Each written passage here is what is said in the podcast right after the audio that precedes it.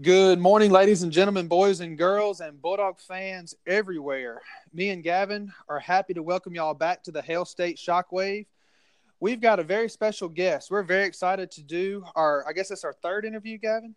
Yeah. Uh, we're very, very excited. We'll think y'all this is going to be a real treat for y'all. So, without further ado, I'd like to introduce Steve Robertson, who is a journalist and podcast host, originally from Columbia, Mississippi. He has covered the Mississippi State beat for many years, breaking huge recruiting stories and covering athletic events faithfully during his time here as a Mississippi State beat writer. He hosts the number one most listened podcast on the Mississippi State beat, The Boneyard, which airs three times every week and can be found on Spotify, Apple Music, or wherever podcasts are found. He's author of two books, Flim Flam, which details the NCAA violations Ole Miss committed during the Hugh Freeze era, and Stark Villains, a collection of stories from primary sources chronicling some of the best and wildest stories from the Mississippi State Ole Miss rivalry. He has a wife, Dana, and two sons, Ani and Ian, and two daughters, Audrey and Mia, who both attend Mississippi State.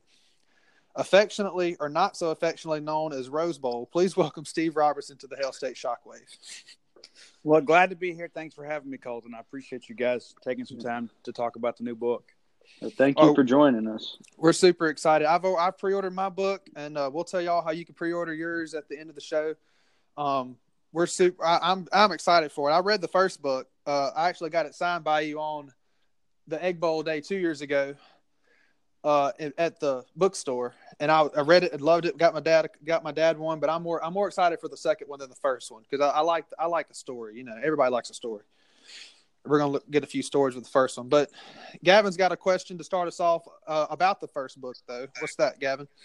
Yeah. So, um, before we get to the book, we were really just more interested in when you became a Mississippi State fan and how it happened. Oh, that's right.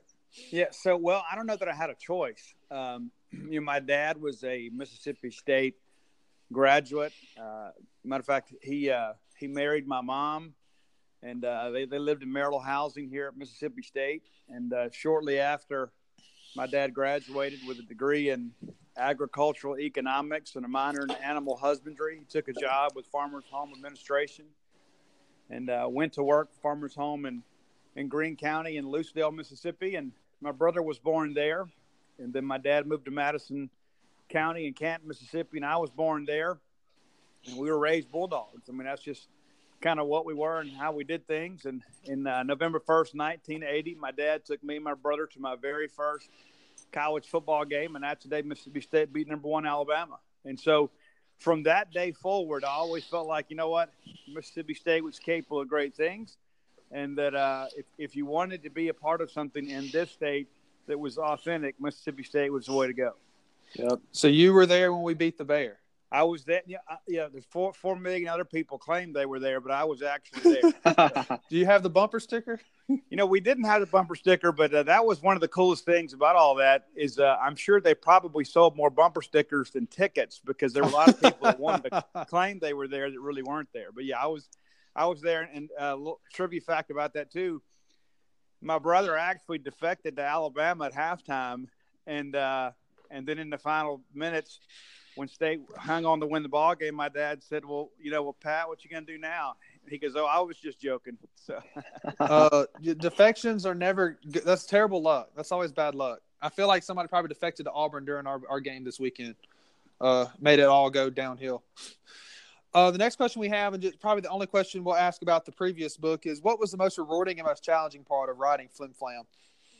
That's a really good question, and, and yeah, I tell you, there's, there's a couple things that I would say. Number one is I think every writer aspires to write a book, whether they have a good story to write or not, and uh, it is a very difficult undertaking writing a book. I mean, everybody thinks, well, it's just a lot of words, and it is a lot of words, but it has to have a skeleton, it has to have an outline, it has to have purpose and meaning, and so to to actually finish a book is a lot more difficult than actually writing a book. And that's one of the things that I, that I didn't know initially. And after writing two of them that I have a real appreciation for is you can kind of quote in the writing process and then there's still months and months of work left to do to finish and complete the work.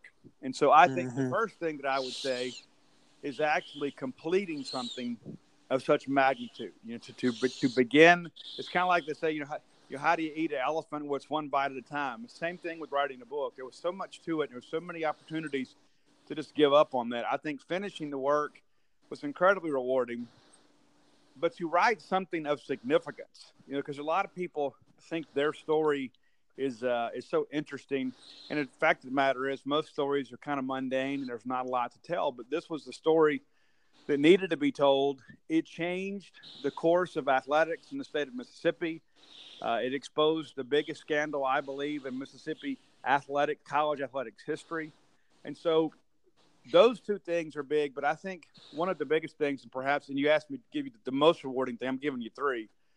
I think is to write something that people place value in. I mean, to have, again, there are a lot of people that are very talented writers, but to write something that Mississippi State fans and college football fans and people look at that and say, you know what, that was a great book. That was a great story. I'm glad that he did that because you write a lot of things for yourself, and sometimes they only make sense to you.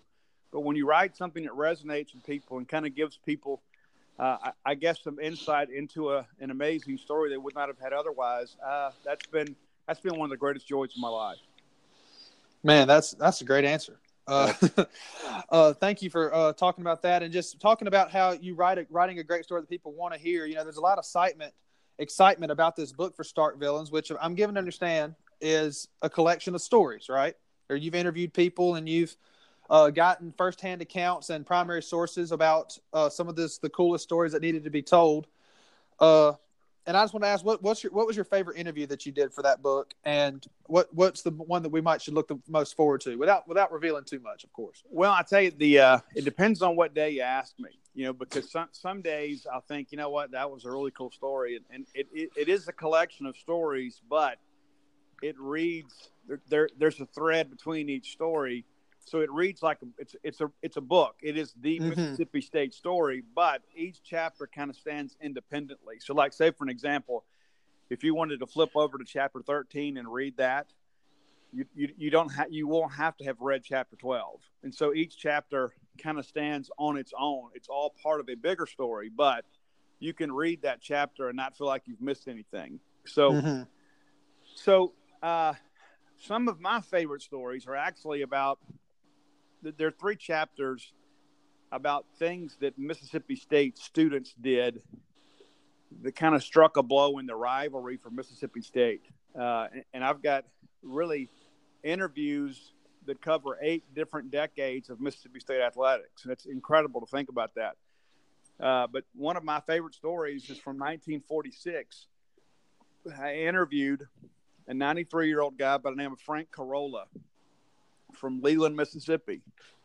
And he and his best friend Skeeter were both Mississippi State students. At 19 years of age, they flew a plane over to Oxford and re- did some redecorating of the Ole Miss football stadium the day before the Egg Bowl.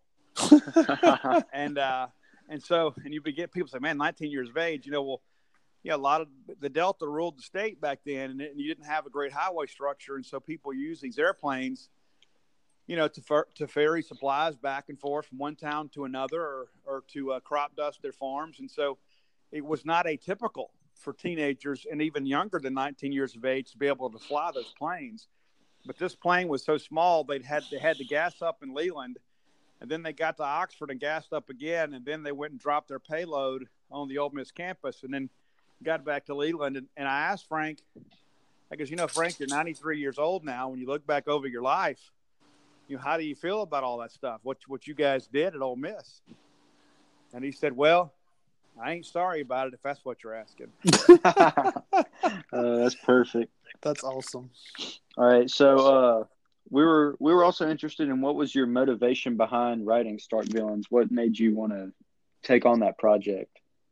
Well, you know, when I first got ready to move to Starkville permanently, uh, back uh, we, we moved in 2014 but when I, we made the decision to move here i said you know when i get to starkville i want to tell the mississippi state story. And one of the things if you'll notice if you do any research at all about books about the state Ole Miss rivalry they're all written by some Ole Miss guy you know? And so i felt like it was time for our side of the story to be told and so I was actually under contract to write the sequel to Flim Flam, and eventually I'll write that. We'll probably cycle back to that in about five years. But I pitched them on this idea because my heart just wasn't in writing the sequel to Flim Flam yet. I think we needed to let that story breathe for a little bit, and uh, and so I wanted to do something that was really a lot more positive and not really controversial this go around. And and uh, former Mississippi State football player Stan Black died in a tragic accident, that really motivated me to get going to write some of these stories. I thought, you know, we never know when we're going to lose some of our maroon and white heroes and uh, we've got people that've got great stories that are they're going to pass on, and we're not going to document those. And one of my favorite things in the book, I get chills thinking about this, but in um, in 1905, Mississippi State played Ole Miss in football for the first time in Jackson, Mississippi. And legend has it that every Mississippi State student attended the game. Most of them boarded a train. They took the train down to Jackson. They uh, went down enjoyed a tour of Jackson. They went to the, the fairgrounds. They played Ole Miss, and uh, Ole Miss that particular year, their football coach either quit or got fired about six weeks before the season started. So they struggled to put together practices. They only had two games on the schedule. They lost them both in huge blowouts. They didn't score a point the whole year. And so uh, I found a letter to the editor of the Reflector by a guy by the name of Pap, PAP, class of 1906, Mississippi State. Some 19, wow. some 19 year old kid. And so I took that letter and I put it in the book, quoted him verbatim. And he tells the story about how those smarmy, smart aleck Mississippi college A&M Aggie Bulldog fans had a funeral for Ole Miss football down the streets of Jackson, Mississippi after the game. oh my god! And the, let me tell you the better part of it. so somehow, some way, these kids, and that's who they are. They're kids. People forget that. I mean, you read this stuff in, in hindsight and you forget these are 18, 19, 20 year old kids from the farming communities around the state of Mississippi. Somehow, some way, they got a hold of a coffin and they had a full military parade funeral through Jackson, and they put Bully on top of the casket as they paid their respects to Ole Miss football since it was dead and buried. and so I that's thought, amazing. And I get, I, I just think to myself, this is a kid who's dead and gone. No, no idea who he is, what kind of life he had, who he married, what his kids did, what he did for a living. But on that day, he captured a tremendous moment in the rivalry, and I thought that needs to be documented for future generations to appreciate. And so to be able to take something that old and that important and to breathe new life into that for a new generation of Bulldog fans is really exciting. Right. Because if you wouldn't have Absolutely. discovered that, you know, that story could have very well died. Because I know, I know, uh, I, I've never heard of that. So that's well, who cool else is looking for it? You know, that's, right. That's, that's the thing you ask yourself is like, and so when, when I first got ready to do the book and I reached out to some – Mississippi State historians, and I said, "Hey, I'm going to write this book, and I'm going to interview Jackie Sherrill and Ron Polk and some of these people, but I want to tell some other stories too that maybe aren't quite as well known." And people said, "Well, do you want football stories or baseball stories or basketball stories?" I said, "I want good stories. I, I don't. I don't care what they cover. I don't care who's involved in them. I just want to document great moments in the rivalry from a Mississippi State perspective." And so that's what I did. I'm very, very proud of the work, and uh, it's it's going to be out later this month. Really excited for people to get their hands on it. Yeah, we're awesome. excited too. Um, I know I'm ready to get my hands on it. Yeah. So, how long or when did you begin writing the book? Just real quick. That's a great question too. I don't even really remember, to be honest with you. It's like um, most of 2019. I guess I really started on it in um, probably the fall quarter of 2018 and uh, I had uh, my hope was to have it all finished in the spring, and have it released late spring. But then uh, my literary agent uh, moved, and there all kind of personal things that happened with him, and so. Uh, as a result, we elected to push it back, and there's really only two times a year you release books, and that's the spring and then in the holiday quarter. And so, since we weren't going to release in the spring, I elected to travel with Mississippi State baseball and uh, document Jake Mangum's chase of the record and all that sort of stuff. And I had such a good time covering road baseball. I thought, you know, why would I deny myself this opportunity to have such a good time covering Mississippi State baseball? And so I kind of put things on hold for a while and really buckled down. And I finished everything this summer.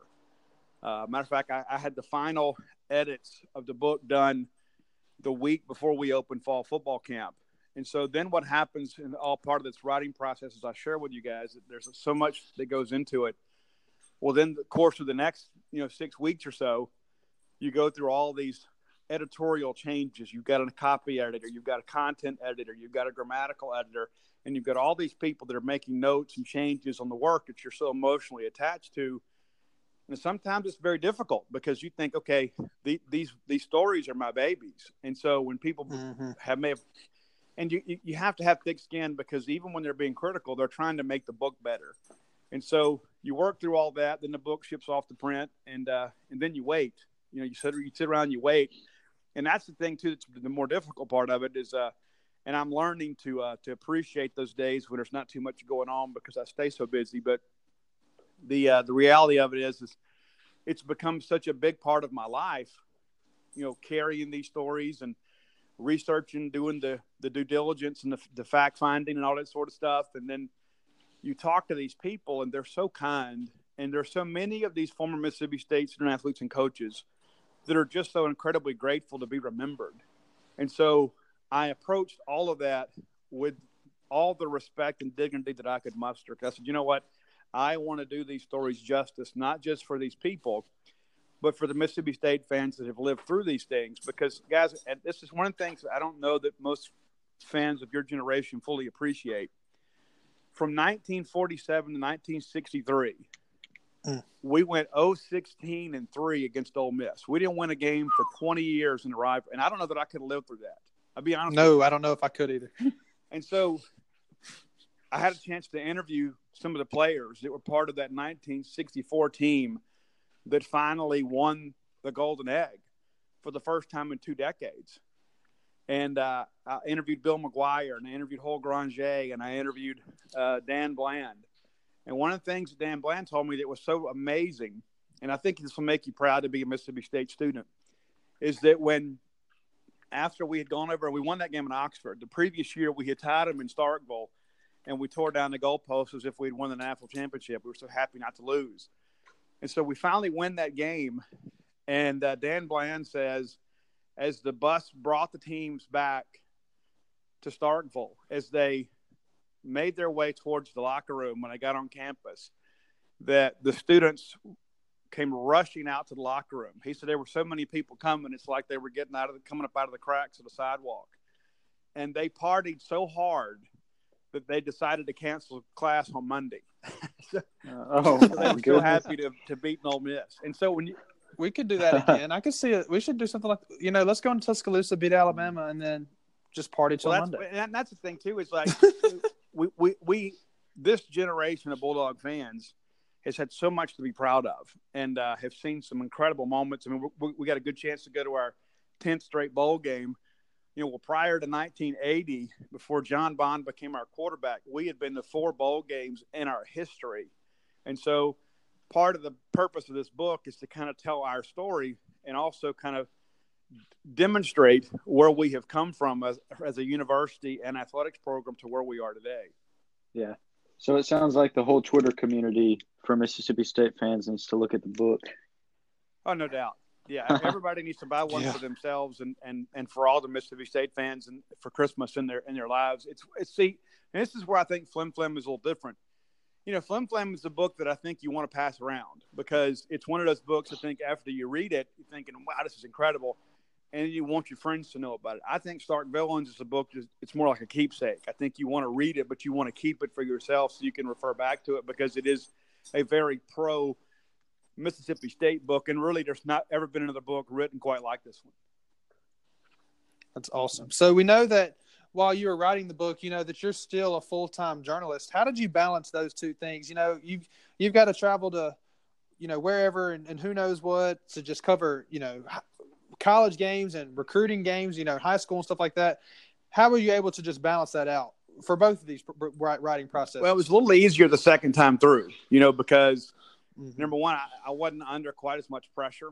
You know, with the first one, you know, we um, the book was essentially finished, and uh, when Hugh Freeze resigned, and then, and then we yeah. had to pull the book back, and I had to change the chapter, that chapter about the resignation and all that stuff, and so um, so that was important. This one was a little different, and, and you know, thankfully, we live in a uh, a day of technology where uh, it's a lot easier where you can just download an app to your phone and you can interview people while you're traveling. And so I did when I would do my baseball trips, I uh, I got out and I interviewed some people while I was on the road. I would make a list of who all I needed to interview, and then I would set up the interview with them and and uh, interview them. I may be on the road to Texas A&M to cover baseball and interviewed Anthony Dixon and Derek Pegues about big moments in the rivalry, and so I just what I did is I made a list of number one, which games that I think are important, and which personalities that I think are were important.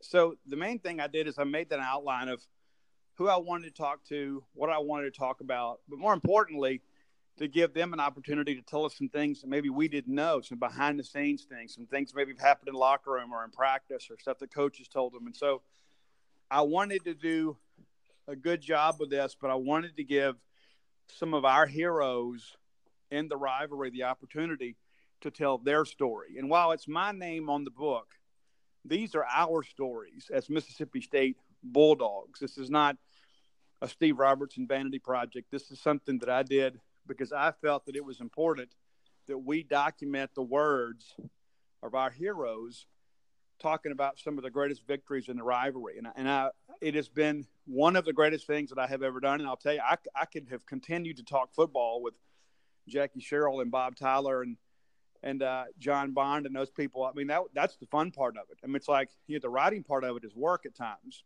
The editing process is definitely work, but having a chance to talk sports with Morgan William or Nick Fitzgerald or Luke Alexander or uh, Brantley Jones, who was the 1970 SEC Pitcher of the Year. And he struck out Archie Manning in an SEC championship game. You know, to be able to talk about those kind of things and to breathe new life into some old stories, it's been uh, absolutely incredible. Yeah, you know, people forget Archie played baseball. um, that's awesome. We we're just again, like I know we've said it a lot, but just I'm just excited to have these stories because, like you said, all of this all these things, all these books that come out, you know, Ole Miss, and we have a lot of writers from Ole Miss, and there's a lot of writers from Mississippi State, but all the all the books about this is from is from, come from people that live in Oxford. I mean, if you've ever been to Off Square Books or Square Books in Oxford, there's there's thousands of books about Ole Miss, and you know, us here at Mississippi State, I think we just we're you know we're all off working hard and inventing things and uh you know creating building baseball stadiums or building drones or you know, supercomputers and stuff like that and nobody stopped hey we ought to probably write you know, literature is important too. We just to document these things. So that's it's awesome. Um, moving on to some different things. You know, we talk talk a little bit about yourself, Steve. So how did you get into journalism in the first place? Well, I've already, I've always written. You know, and uh, I shared this with somebody yesterday. The uh, you know, something Steven Tyler from Aerosmith said years ago always resonated with me is until we all find a way to express ourselves, we're just kind of bozos on the bus. And uh, I think there's some real value in finding what you're passionate about that allows you to kind of take the trash of your soul out. And uh, writing kind of does that for me. For some people, it's it's singing. For some people, it's going into the woods and, and deer hunting and being one with nature. And I get all that. You know, for some people, it's religion. For some people, it's you know painting or creating. And and I think we all have that desire in us to share what's in our heart with the world. And so, from an early age, I was found out that I was pretty good at writing. I was able to articulate and kind of illustrate what I was feeling in a way that other people could appreciate. And so I've always written and uh, I played sports until uh, until I got cut because that's the thing with every student athlete. Everybody at some point we all get cut, and uh, I wanted to stay connected to sports because I think there's so many great metaphors for life in sports that I um, you know, so I began to write about sports and I began to write about lessons learned in sports. And then uh, that evolved into the opportunity to write part time. I was uh, I was a father and a husband and a guy in the retail furniture business, but I still had that creative urge and I wrote for free. I wrote on my own. Just uh, you know, before there were blogs and websites that were available to people, uh, I wrote an email newsletter. I, I, would pick games and talk trash about certain SEC teams, and and it was a it was a goof. And uh, I started doing it with my friends, and then uh, then people said, "Hey, well, so and so wants to get your email newsletter." And then this person, then I'd have people, I'd have you know people every day emailing me, say, "Hey, add me your distribution list." And so in the end, I had over two thousand people that were on my email distribution list They got what was called the Robertson Report. I would just write this article about here are the games this week and here's here's who's going to win and here's why. And it was really kind of funny and tongue in cheek. And then Gene Swindoll, who runs Gene's page, uh, invited me to join his staff as a part time writer way back in 2001. And um, that eventually became an opportunity for me to write for, for Scout and for Fox Sports. And um, North American Media Group, and now CBS Interactive and 247 Sports. And so, you know, we all start somewhere, but I, am really proud of of the efforts that I have put forth to kind of carve out my own niche in the writing community because, for the most part, I've done it my own way. And uh, there are a lot of people out there that uh, go to school and get a degree, and they have to do a lot of things they don't like in order to do the things they want to do. And uh, you know, for many years, I had to work some jobs that I wasn't really fond of, but I always had that burning desire to write. And so, I never gave up on the dream. That's one thing that I'll, I share with young people when I get a chance to go speak is, no matter what happens the rest of my life, I got to live my dream. And my dream was to be a professional writer.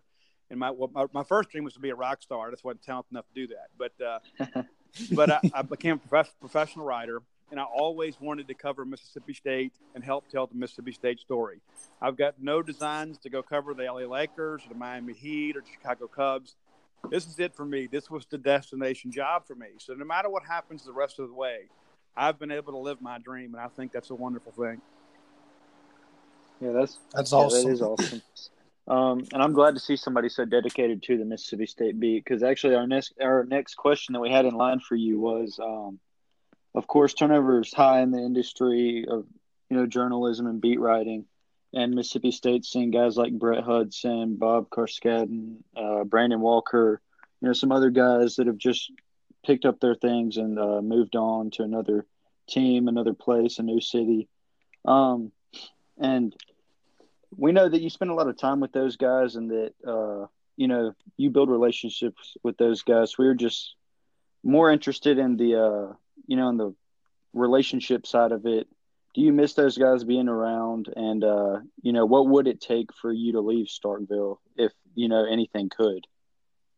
Well, those are all great questions. The first thing I'll tell you is that the burnout rate for sports writers is extremely high because mm-hmm. we work seven days a week. You know, it's like we, we never we're never off work, and uh, that's one of the things I don't. People think, well, you know, man, it's great you get to go and you get to go to the ball game and that sort of stuff. And yeah, that's that's that's all great. But the reality of it is, and I've said this to many people before, if my wife had not kind of grown into this with me, and I'm a workaholic as it is, you know, that's one thing about being a person of recovery. You know, I just I, I never stop. I'm always working. But I can't imagine, like, if I'm ever single again, and God forbid that ever happens, if I'm ever single again, I can't imagine bringing somebody else into this meat grinder of life because I'm never available a lot of times. There are some days where, you know, your schedules just don't match up. And so for young people that get involved in this industry, you need to be aware of the fact that you're never off work. Now, it's a fun job, but it's still a job. It's a rewarding job, but at the same time, too, there's a demands of this job that are unlike any other. Because in the beginning, you're going to take a job, arguably writing about something you don't really care about, that you're not passionate about, and you're not going to get paid a lot of money for it. And so eventually people want to go do something else.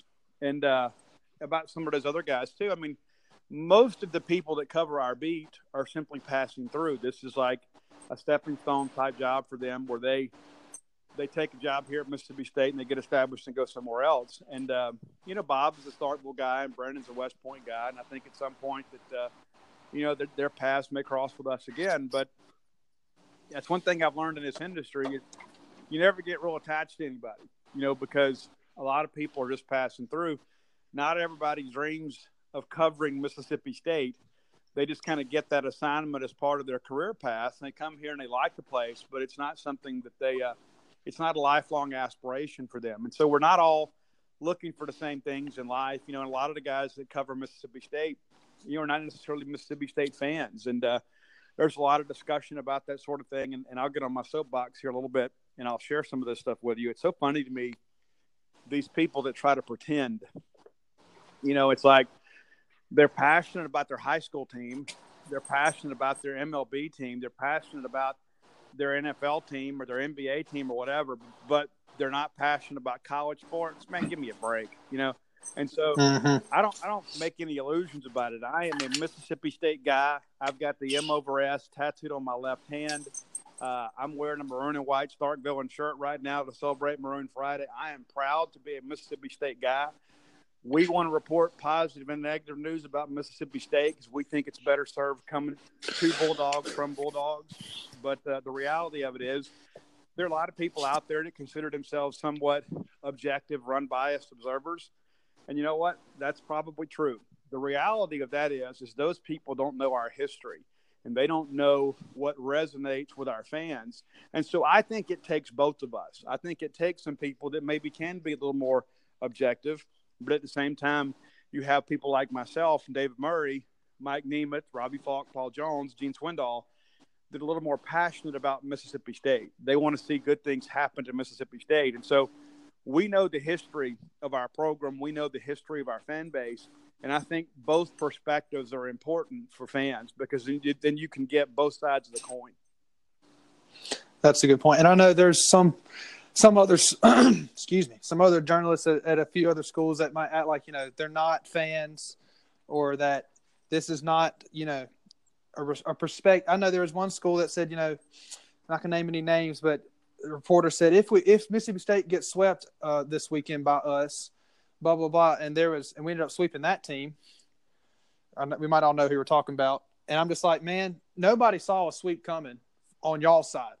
There was no, there was no way that that was going to happen, and I, and you're going to out here and go make these predictions and stuff, and then act like you're not a fan, you know. And I like how the guy, you and all those at Gene's page, don't hide that and don't try to act like you're not rooting for Mississippi State uh, while you're doing all this. Another thing, I don't understand how people don't come over here and cover it for a long time and don't just fall in love with it because I love it up here. I yeah. Mean, I think it's yeah, great. I, I, do too. And one another distinction I think is important too is uh you know a lot of people that they say, well, you know, this guy's not a journalist, this guy is. You know, here's the deal. I don't care about any of that. You know, and uh, I had a discussion yesterday with a couple guys in the media room. You know, and uh, somebody made the comment about you know that they're, they're, a journalist, as if to say that I'm not. You know, and uh, what's funny about that is there are some people that are reporters, and there are other people that are journalists. And it's so funny to me that a lot of people that want to claim to be journalists never break any news. And so that's mm-hmm. you know, if you just want to come to the ball game, get a free hot dog, and write a game recap, then call yourself a reporter. Don't call yourself a journalist, because uh, there are some people in our industry that's all they ever do. And I think really there's a lot of those guys just want to go to the ball game, you know. And so uh, that's some of the things that's interesting to me, you know, about that. And some of these same people that are so critical uh, of people like us, you know, and, and that's one of the things when I think about all the things that I'm involved in now. You know, when I first started writing, I just wanted to write about Mississippi State. Well, now Mississippi State full time. I've got the largest podcast audience. I've got the largest social media following. Now I do a Facebook live show twice a week on the Bulldogs 247 Facebook page. I don't know that there's another Mississippi State uh, media member that is as accessible as I am. And so I'm out here trying to build an empire, and other people are collecting a check. And so that that's one of the distinctions. It's is not a stop in the road for me. I'm here to tell the Mississippi State story in every possible medium that I can.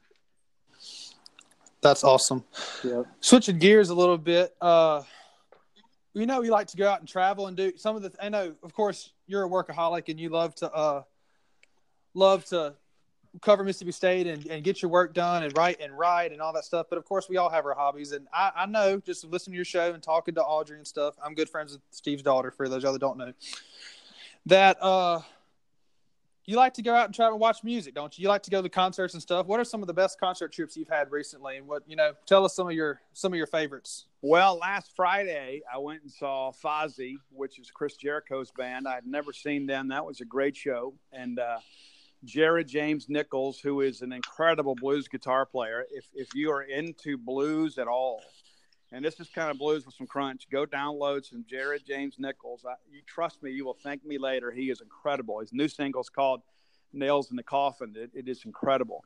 Uh, so yeah, I get out and I go to that stuff, and uh, I like to meet the bands, and uh, I like to meet other people that are part of the scene. Because one of the things too that I kind of miss.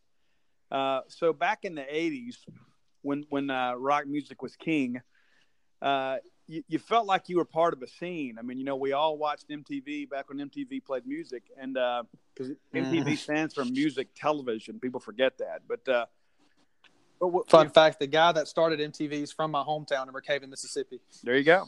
But uh, but the reality of the whole thing is the, uh, you know, we would go to rock shows or we'd go to Bebop Record Shop in Jackson, and and you'd buy your pins for your favorite band and put them on your denim jacket, but you felt like you were part of a movement and uh, I think music empowers people. And I remember in the early '90s when uh, you know we were all part of the grunge movement and and uh, and Rage Against the Machine. I love Rage Against the Machine. I wish they were still together, but you know people forget this. But in 1992, Rage Against the Machine played free concerts across the street from both the Republican National Convention and the Democratic National Convention because they wanted our generation's voice to be heard. They weren't taking a political side. They were a political band making a political statement about what was important to our generation. And I'm really proud to have been a part of that generation. You know, when, when music really meant something and music moved people and you could get things done. Nowadays, it's all so watered down. There's nobody mm-hmm. out there. Everybody's got a song to sing, but nobody's got a statement to make. And uh, I just think that you guys have really missed. This generation has missed out on what we experienced in the 90s uh, and especially in the 80s. And you go way back to the, the 1960s, you know, my parents' generation, when, uh, you know, Haight and Ashbury, the whole hippie movement and the uh, anti Vietnam movement was so big. And like I see all this angst and all this passion on social media and stuff, but uh, there's no right, there's nobody in the music industry right now that is really leading uh, a movement of sorts. And so, uh, I enjoy all of that. I enjoy connecting. As I, I, told some people last Friday, when I go to shows, it's a place where I lose myself and I find myself. And uh, it's kind of like you you're reconnecting with the tribe. You go back around people that are like you that share your interest. And uh, I always tell people when I'm at shows, because everybody they'll bump into you, whatever, and they're, they're always like, "I'm so sorry." Man, it's all family down here, and I wish we could bring that same spirit, that esprit de corps, that you have at a rock show into regular life because when you're at a show, nobody cares what's happening. Nobody cares what this person's wearing, what that person's had to drink, or anything else. We're just there enjoying life, and uh, that's one of those things. Maybe I'm a bit of a bohemian, but I I like the fact that you can go and just kind of unplug and just let the music bathe over your soul and and, change, and cure what ails you in life. That's awesome. Um, we're gonna try and wrap it up because I know we've kept you longer than we said we would, and we like to apologize for that. So we're gonna move well, I'm, on. I'm to, the one doing all the talking, so blame me. um, we're gonna move on to football now, though.